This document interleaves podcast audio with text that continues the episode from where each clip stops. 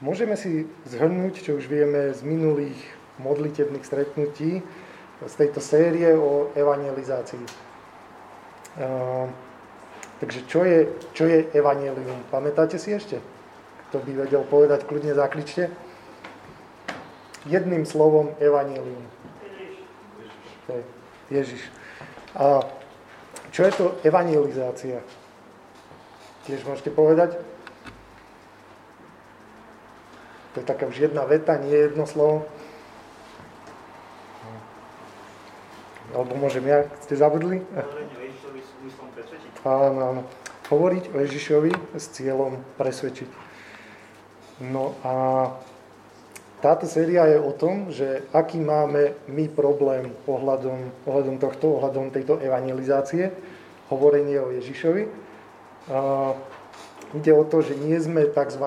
gospel fluent, že nevieme prirodzene hovoriť o Ježišovi, nevieme prirodzene hovoriť druhým ľuďom o Evangeliu.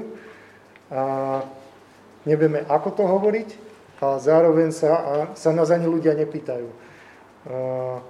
Keby sa pýtali, tak e, možno by to bolo pre nás jednoduchšie im niečo povedať, ale ako sme si aj minule hovorili, e, nie sme v takej dobe, že by sa pýtali. Čiže otázka je, ako toto prinášať do konverzácií. Už z minula vieme, Tomáš, Tomáš to tu kreslil na, na tabulu, že každý človek má nejaký príbeh, e, nejakú zápletku vo svojom živote. A každý človek rieši svoj problém, iným slovom rieši svoj pád a rieši svoju záchranu nejakým spôsobom vo svojom živote. A, každý človek má štyri, štyri veci. Má svoju identitu, má svoj problém, je ten pád, e, má riešenia, ako, ako riešiť ten svoj pád a, a má nádej, že ako by to malo byť, čo, ako v, ideál, v ideálnom svete, alebo ako vyriešiť veci, čo, čo má byť, to je tá nádej. A, no a tým, že každý človek v podstate toto má, tieto veci, tak sa vieme naučiť, ako pri počúvaní ľudí, ako zareagovať na nich adresne. Čiže reagovať nejakou metaforou Evanielia. A táto metafora v podstate hovorí o tom, e, o čom aj oni hovoria a zároveň ukazuje na Evanielium. To im chceme povedať. Čiže prvom rade musíme, musíme dobre počúvať tých ľudí a, a dobre sa pýtať. No a Každá metafora v podstate ukazuje, že prečo a ako je evanílium úžasná správa. Čiže rozmýšľali ste niekedy o tom, ako, akým spôsobom je evanílium dobrá správa pre rôznych ľudí, pre vašich kamarátov alebo, alebo blízkych. Rozmýšľali ste o tom niekedy? tieto metafory, ktoré budeme preberať na týchto modlitebných stretnutiach ďalej, e, nám môžu pomôcť, že, že, že komu, akú metaforu Evanielia povedať, akú metaforu kedy použiť. E, a prečo, prečo v takýchto metaforách? E, napríklad môžeme si všimnúť, že to isté robil aj, aj Ježiš. V Evanieliach Biblii vidíme, že Ježiš inak pristupuje k Nikodémovi, a inak k žene pri studni. Každému hovorí niečo iné a iným spôsobom s každým jedným z nich vedie, vedie rozhovor. Hmm. Z minulej kázne, ak ste tu boli, alebo ak ste ju počuli cez web alebo cez podcast, tak tam sme videli jeden spôsob, ako Ježiš pristupuje. Uzdraví stotníkovho sluhu a vzkriesi syna vdovy. Či minule sme začali, Tomáš kázal sériu Ježiš zachraňuje. Tak tam, tam v tom príbehu uzdravil toho sluhu stotníka a vzkriesil syna vdovy. A všimli ste si, že napríklad on vôbec nerieši ich hriechy, čo na iných miestach e, v Evaneliách o Ježišovi um, on môže riešiť hriechy alebo nejakým iným spôsobom pristupuje a tuto to on nerieši. On ich, on ich rovne zachraňuje aj ten stotník, aj tá, aj tá žena, sú v podstate v beznádejnej situácii. A aj tomu stotníkovi záležalo na tom sluhovi a nevedel, ako, ako ho uzdraviť. Aj tej žene zomrel ten syn a bola proste už, už úplne beznádejná, už, už nemala nič. A, no a o tejto metafore sa budeme rozprávať dnes. O metafore nádeje.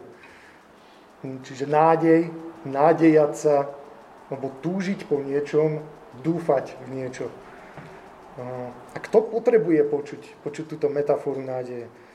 Potrebujú počuť ľudia, čo sú bez nádeje, čiže ľudia v beznádeji. Teraz, teraz sa môžete dať do dvojíc či trojíc, alebo sa iba otočiť k sebe, možno viac sa tak rozprávať tí, čo ste v tých prírodzených bublinách, že skúste sa na 5 minút porozprávať o tom, čo ľudia prežívajú, v čom ľudia prežívajú beznádej, alebo v čom môžu prežívať beznádej, to je jedna vec. Ďalej, že aká je ich, aká je ich nádej v tej situácii, že sú v beznádeji a čo chcú, aby, aké to bolo. Takže kľudne môžeme sa o tom 5 minút rozprávať a potom si povieme, že na čom sme prišli. No dobre, máte? Skončili ste? tak e, kľudne môžete povedať, že, že čo sa tam objavilo v týchto vašich diskusiách, že aké beznádeje a aké, aké majú tí ľudia v beznádeji nádeje, alebo že čo dúfajú alebo túžia. Že to sú také synonyma teda, že nádej je, že dúfať alebo túžiť. Tak môžete hoci kto povedať, na čo ste prišli. Že sú finančne ohľadom bývaja bez nádeji a ich, jasné, Máte niečo niekto iné ako korona? Hej.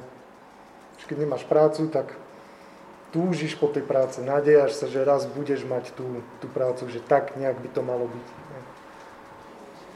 Hej. Že samota, single ľudí a nádej, že raz, raz príde ten, ten pravý. Hej. Že bez nádeje, nedostatok zmyslu v práci. Mhm nádej, že cítia, že malo by to byť tak, že budem mať ten zmysel, že, no, že budem mať dobrú, lepšiu robotu. Mhm. Dobre, dobre. Tak keď už nič také zaujímavé nemáte, ďalej. Tak môžeme ísť ďalej. No a že sú to rôzne veci, ktoré ste menovali, rôzne ľudské beznádeje a akože predstavujem si, že mohli to byť ešte aj horšie veci, že nejaké, nejaké choroby vážne alebo, alebo závislosti, čo tiež, to sú už také extrémne, hraničné, ale môže to byť, že, že nevidia z toho východisko a vedia, že takto by to nemalo byť. Alebo, ne, to sme spomínali, že vzťahy, že proste nejaká manželská nenávisť medzi sebou a, a takéto rôzne veci. No a, ale ani tie, čo ste menovali, nie sú to blbosti, že, že nedajú sa tieto veci len tak ľahko zotrieť zo stola a nedá sa im na to povedať tým ľuďom, že, že zle toto vnímaš alebo necíť sa takto, že to sú akože relevantné veci, ktoré tie, tí ľudia rozprávajú. No a obľúbený príklad, že sedíš, sedíš pri pive alebo na káve, kamarát, kamarátka ti opíše takúto svoju beznádejnú situáciu. Napríklad ti povie, že, že v rodine to mám ťažké, s manželom, manželkou máme problémy, alebo v robote zažívam peklo, že tam veľmi zlá atmosféra, zlé prostredie, trápim sa so závislostiami, trápim sa s chorobou, proste ťažké veci vám povie. No a teraz, že, že čomu na to ty povieš? Neviem, či sa vám dejú takéto veci bežne, alebo skôr, skôr je to rarita, ale čo mu na to povieš? Že povieš mu, že potrebuješ pokánie, alebo čo mu povieš? Že, že, že je to ťažké v tej chvíli e, nejako správne odpovedať, tak, aby, aby to proste, aby ste zareagovali na to, čo vám povie. No väčšinou nevieme, že čo povedať. Akurát možno len to, že no, že to máš blbé, že, že snáď sa to zlepší, no, tak zapraješ, ale no, proste ťažké to je. No. A možno ti vraví on, ten človek, aj svoje riešenia, že, ktorými rieši tú svoju beznádej, že, buď tým alkoholom, alebo, alebo niečím iným, že chce zmeniť tú prácu. No a niektoré možno sa mu akože podaria z, z toho jeho riešení, niektoré akože nevie spraviť a nepomáha to, aj keď sa podaria. Nefunguje mu to. A jeho riešenia buď e, neprinášajú zmenu, alebo sú seba zničujúce. E, rozmýšľa nad rozvodom, snaží sa zmeniť prácu, či neúspešne hľadá možnosti, ako dosiahnuť disciplínu, alebo hľadá kvalitných lekárov. No a ty tam, ty tam ale sedíš a vieš, že, že Ježiš je dobrá správa. No a ako je Ježiš pre jeho beznádej riešením a to dobrou správou? Tak môžeme, sa, môžeme si pomôcť aj, že keď sa vrátime k minulej kázni, k tomu stotníkovi a žene, tak nakoniec tam bola časť s, s Jánom. Že na konci sa Jánovi učeníci pýtajú Ježiša, že či je to on ten, čo má prísť. No a Ježiš, Ježiš im na to vraví, že, že sami vidíte že, že, a počujete, že slepí vidia, chromí chodia, malomocní sa očistujú, hluchí počujú a mŕtvi vstávajú. No a keď Ježiš prišiel a toto vtedy robil, všetky tieto veci, uzdravovanie, zázraky a iné, tak to bolo ako prvé sneženky v zime, sme mali taký, takú analógiu. Že znamenie, že, že prichádza záchranca. A Ježiš prišiel, zachraňuje a svet, ktorý prináša, je svet, po ktorom, po ktorom každý jeden z nás túži. Svet, kde nie je bolesť, kde nie je samota, kde nie sú rôzne závislosti alebo manželská nenávisť. Že inými slovami, Ježiš prinášal, aj, aj prináša nový svet, nové stvorenie. A také stvorenie, kde nie je beznádej a prináša svet či stvorenie, v ktoré sa nádejame, v ktoré, v ktoré každý dúfa a po ktorom každý túži. A Teraz si môžeme prečítať z Biblie 2. Korintianom 5, 17, 18. Môžete si vyhľadať, ak máte Bibliu. Čiže 2. Korintianom 5. kapitola 17. a 18. verš.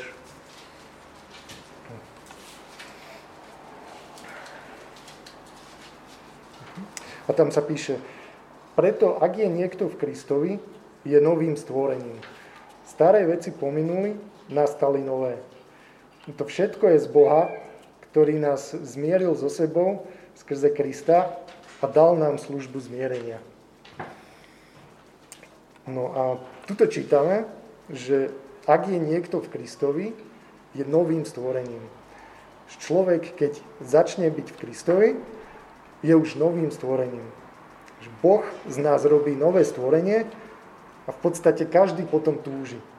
Že každý túži začať ako nový, zmeniť svoj život, aby bol lepší, aby mohol začať od znova. Ale, no ale sami nikto toto nedokáže. Každý si uvedomuje, že, že, proste, že to nedokáže. No ale v Kristovi, podľa tohto, môžeme začať úplne nový život. Čiže, ako sme hovorili na začiatku, každý má svoj problém, iným slovom pád, ktorý rieši a chce sa z neho zachrániť, tak e, čo, čo sa tuto deje? Že tento verš hovorí o tom, alebo toto, čo sa rozprávame, že niekto tvoj pád zoberie na seba.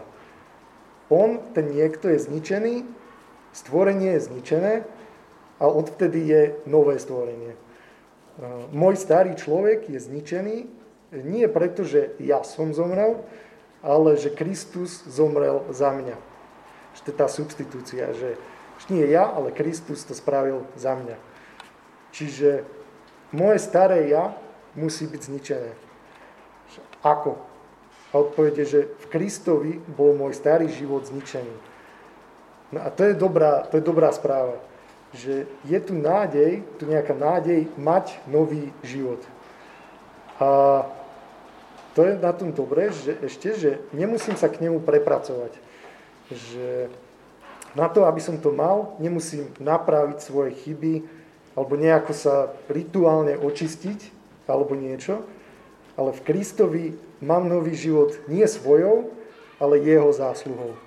No a tak, ako aj teraz sme nové stvorenie, tak v budúcnosti to príde aj, aj vo veľkom a už úplne dokonale. To, títo teológovia si to hovoria, že, že už, ale ešte, ešte nie je úplne.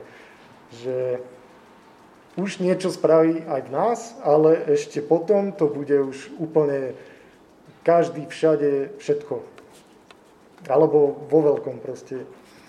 Príde budúce nové stvorenie. Ten dokonalý svet, po ktorom všetci túžime. Tak ako Tomáš dnes čítal z Izaiáša, teda Martin, pardon, znova prečítam Izaiáš 65 od 17. verša.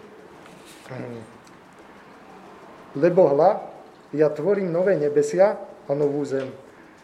Na predchádzajúce sa viac nebude spomínať a ani neprídu na mysel. Tešte sa však a ustavične jasajte nad tým, čo tvorím, lebo pozrite, ja tvorím jasajúci Jeruzalem a radujúci sa ľud v ňom. Ja sám v Jeruzaleme a radujem sa z jeho ľudu. Nebude v ňom viac počuť hlas plaču a kvílenia. Nebude tam viac dieťa, čo žije len pár dní, ani starec, ktorý by nezakúsil plnosť svojich dní. No a tuto sa opisuje tá ultimátna nádej, tá úplne. A toto aj nám môže dávať nádej uprostred beznádejných situácií. A takže si túto vec sami sebe kážeme, tak takto sa to aj učíme kázať druhým. Aj pre mňa je evanelium nového stvorenia dobrou správou. Aj, aj ja potrebujem nové stvorenie. Aj my sme možno závislí na rôznych veciach, aj my, mož, my sa možno trápime vo vzťahoch, kde to vyzerá beznádejne, čiže sami sa učme, učme toto kázať. Dobre, skúsim to teda zhrnúť. Čiže každý človek prežíva nejakú beznádej a má niekde svoju nádej, Eh, každý túži po novom začiatku, po novom sebe samom, po novom a po novom dokonalom svete. A keď počúvame ľudí, ktorí práve o tomto hovoria, vieme zareagovať nádejou, ktorá je metaforou Evanielia nového stvorenia. Že Ježiš prišiel a prináša nové stvorenie.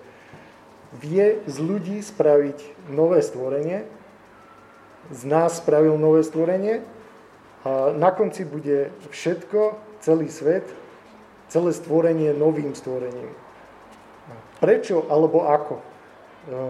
Lebo Boh dal svojho syna Ježiša, Ježiš bol zničený, aby aj náš starý človek bol zničený, aby sme mohli mať nový život, mohli sme byť novým stvorením a na konci bude celé stvorenie novým stvorením.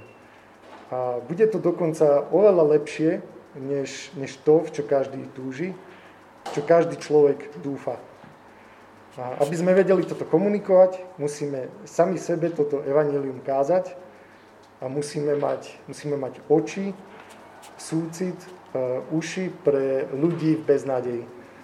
A toto je teraz veľmi aktuálne. Aj tým, že ste vravili veľa tých koronových situácií, tak teraz vidíme, že zatvárajú sa prevádzky, padajú biznisy, prepušťanie sa deje. Môžeme čakať, že teraz bude ešte viac beznádeje. A tak teraz sa môžeme modliť. E, v tomto prvom kole, ktoré, ktoré teraz uvediem ja, sa môžeme modliť za, za dve veci. Prvá e, za seba, aby sme si vedeli kázať evanelium nového stvorenia, keď, keď budeme sami prežívať tú beznádej. Lebo aj my to potrebujeme počuť v tých beznádejných chvíľkach. A druhá, za súcit s ľuďmi, ktorí nám budú hovoriť o svojej beznádeji. Aby sme vedeli s nimi súcitiť a hovoriť im o tej nádeji.